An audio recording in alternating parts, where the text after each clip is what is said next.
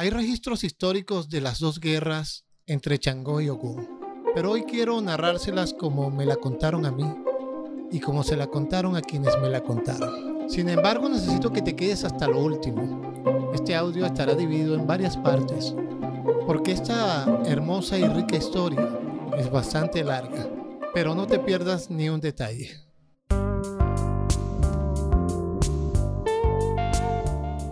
Sean todos ustedes bienvenidos a Aquí y Allá, donde exploraremos e investigaremos temas asombrosos de nuestro mundo.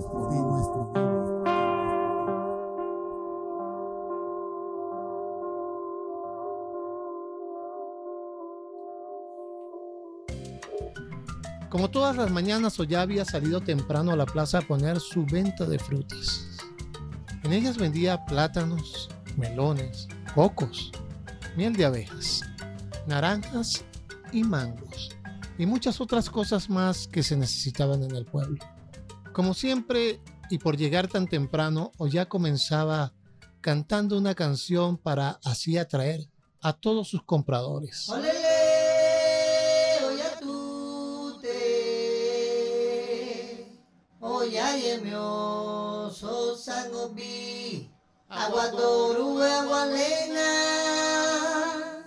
La olla, la olla.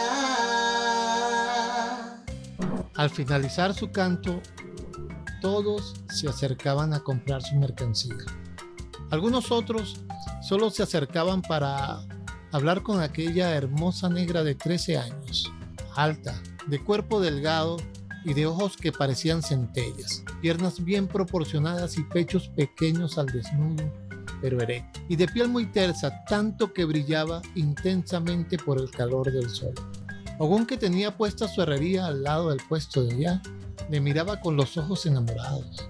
Ese día decidió hacerle una corona con rayos de hierro y así entregársela y declararle su amor. Al terminar el día, había hecho la corona más linda que jamás se había hecho en todo el reino de Olofin. La parte de abajo era toda de cobre pulido y la parte más alta estaba adornada de siete rayos de hierro. Changó, que por aquella época era divino, vio lo que estaba haciendo Gun y fue corriendo de inmediato hasta el puesto de Oya y le comentó que Ogun quería hacerla su mujer y que con el fin de conquistarla le estaba fabricando una corona de siete rayos.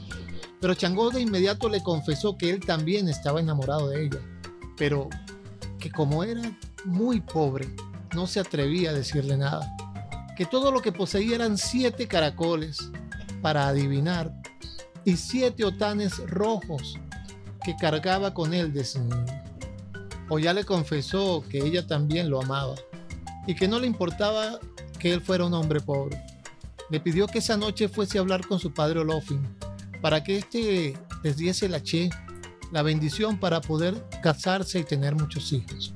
Changó de inmediato se marchó contento y bailando hacia la Palma Real, donde vivía con su hermana Dada Bañani, y comenzó a prepararse para esa misma noche visitar a Olofin y pedir la mano de Oya.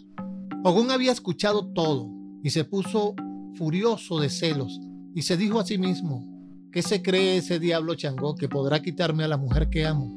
O ya será mi Obini, será mi mujer, de cualquier manera y de cualquier forma. Así que cerró la herrería y de inmediato se marchó a la casa del brujo del pueblo. Le contó todo lo que estaba sucediendo y el brujo de inmediato le dijo, para poder ayudarte, Ogún, necesito que me traigas un machete, dos toros, 21 hierbas y 101 palos fuertes. Así que de inmediato Ogún fue a buscar todo lo que el brujo necesitaba para hacer la obra que él le había pedido. Una vez que le entregó todo, el brujo le dijo a Ogún, vete a tu casa tranquilamente que yo te garantizo que Changó esta noche por nada del mundo podrá asistir a esa reunión con Olofin. Así que tan pronto el brujo terminó la hechicería, tomó el machete que había embrujado y se fue a la casa de Changó. Al llegar de inmediato tocó la puerta cuatro veces muy fuerte. Changó salió de inmediato a medio vestir y preguntó que qué quería él en la puerta de su casa, que era bien extraño que ese brujo fuese a visitarte. A lo que respondió el brujo, sabes una cosa, Changó, vengo a hacerte un gran favor. Changó desconfiado, como siempre, le dijo, tú, favores a mí. Eso de verdad lo dudo mucho. Pues sí, yo vengo a hacerte un gran favor. Vengo a contarte que Ogún ha venido a mí para que te haga una hechicería, para que no puedas casarte con Oya. Ajá. ¿Y por qué tú has venido a contarme eso? Pues Changó, porque el avaro de Ogún solamente me ha ofrecido un pollito flaquito. Pero si tú me haces un gran favor y me das más de lo que Ogún me dio, entonces te aseguro que no le haré nada y podrás casarte tranquilamente con Oya. Changó seguía desconfiado y el viejo lo notó de inmediato y sabiendo lo enamorado que Changó estaba por allá, comenzó a hablarle de cómo podría perderla y cómo podría evitarlo.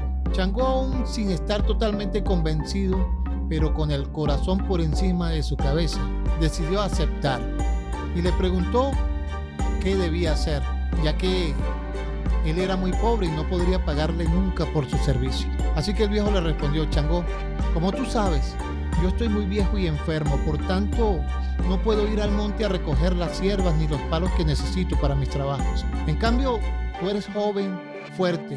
Toma este machete y tráeme esta lista de palos y plantas que necesito con urgencia.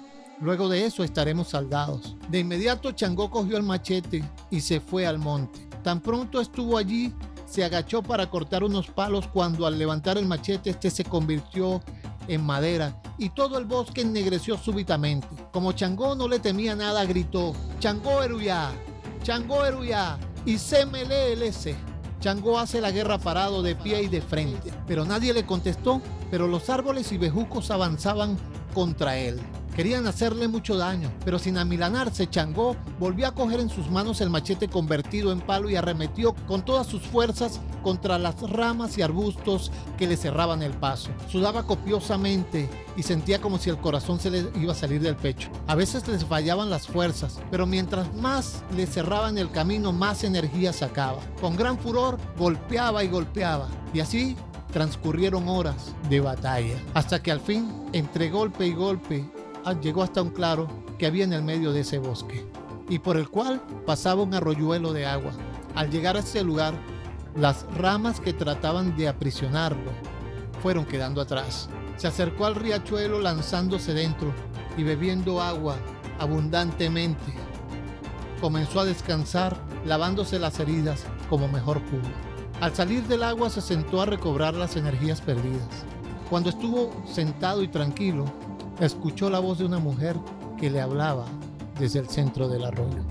Yo soy la dueña de las aguas y me llamo Ocho y te he salvado la vida.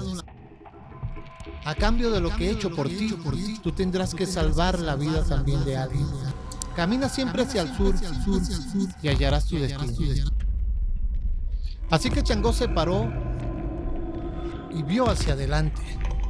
Y al sur miró un pequeño camino Rápidamente avanzó por la senda que se le abría delante. Escuchó que alguien se quejaba lastimosamente. Así que se detuvo por unos instantes para poder escuchar mejor.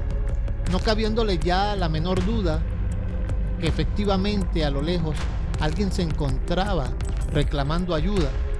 Apresuró el paso y llegando a pocos metros de una curva vio un sendero y allí se encontraba un hombre tirado en el medio. Y estaba aparentemente muy mal herido. Se le acercó y al voltearlo vio que le faltaban la pierna y el brazo izquierdo. Pero esto hacía ya un tiempo. Sobre la ceja izquierda le sangraba una herida profunda que no le permitía ver si tenía el ojo. Así que lo recostó de una ceiba Tomó una guira que tenía al lado, recogió una cantidad de plantas y hizo un cataplasma a base de todas estas hierbas frescas que había recogido. Inmediatamente se la colocó sobre la herida y con hojas de plátano se la cubrió. Changó se sentó a su lado y comenzó a cuidarlo y de vez en cuando le cambiaba la cura, hasta que por fin este hombre se recuperó. Y al verlo le preguntó, oye, ¿Y quién eres tú? Yo soy Changó. ¿Y qué haces aquí? Bueno, la verdad estoy perdido y te he encontrado en el medio de este camino en bastante malas condiciones. Pero dime qué, qué te sucedió. Bueno, yo vivo aquí en toda esta selva, en todo este monte que puedes ver, desde que tengo uso de razón. Siempre he vivido aquí, pero como vivo encaramado en los árboles, a veces me caigo cuando me quedo totalmente dormido. Pero parece que esta vez fue más grave lo sucedido. Changó miró algo extrañado hacia la otra parte del cuerpo en la que le faltaban los miembros. El hombre inmediatamente comprendió lo que Changó estaba pensando y le dijo, no te extrañes tanto, yo tengo un sueño bastante profundo. En cuanto a la pierna y el brazo, que ves que no están conmigo, algún día te contaré esa historia. Por cierto, ¿qué me pusiste en el ojo que se me ha cerrado tan rápidamente la herida? Bueno, recogí unas hierbas y las puse dentro de este güiro. Las mezclé bien y con unas hojas de plátano las envolví y las coloqué sobre la parte que tenías herida. Yo te estoy muy agradecido, pues aunque muchos hombres vienen a mis dominios, cogiendo todo lo que necesitan, tú eres el primero que me ha ayudado. Ahora dime qué puedo hacer por ti. Changó le contó toda la historia de lo que le había sucedido y cuando finalizó todo su relato, el hombre le habló de esta manera. Mi nombre es Osain.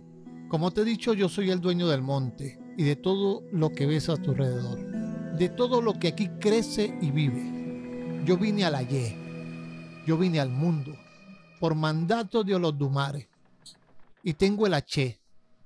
Quien de mí necesita, aquí me tiene. Pero a partir de esta fecha y de esta hora, tú serás el primero, a quien yo he de servir. Para venir a mí, tendrán que contar primero contigo. Como todo lo que sea madera y palo es mío, el machete que te embrujaron, con el que te hicieron caer en esta trampa, con el que peleaste valientemente, seguirá siendo de madera para ti.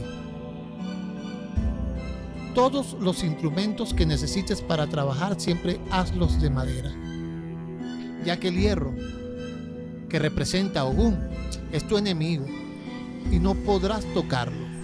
Coge ese guiro con el que me curaste, y para que más nunca te engañen y sepas lo que traman tus enemigos, todas las mañanas hazte una cruz con el agua de las hierbas que tiene dentro, sobre la lengua, las manos y los ojos, y no permitas que nadie lo toque o lo destape sin tu permiso, pues solamente tú podrás saber los secretos que contiene. Quien lo haga sufrirá el castigo de la candela. Toma este loro. Y Osain tomó un loro que estaba en una rama del árbol y se lo entregó a Changó.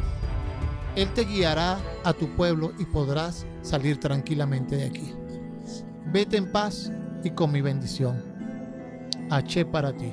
Yo seré de aquí en adelante tu padrino y mi casa es tu casa, Changó. Al llegar Changó a Suile, le preguntó a su hermana Dada qué había sucedido en todos esos días que él estuvo perdido en el monte. Entre otras cosas, Dada le contó que Olofin le había entregado a Oyaogun como esposa y que éste se vanagloriaba de haberlo engañado y haberle ganado en la pelea por el amor de Oya. Changó se enfureció y dijo, es un tonto. Oya, al final, será mía.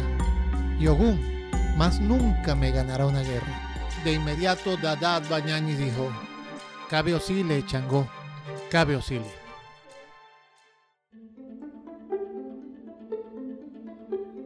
Esta historia continuará en un próximo capítulo.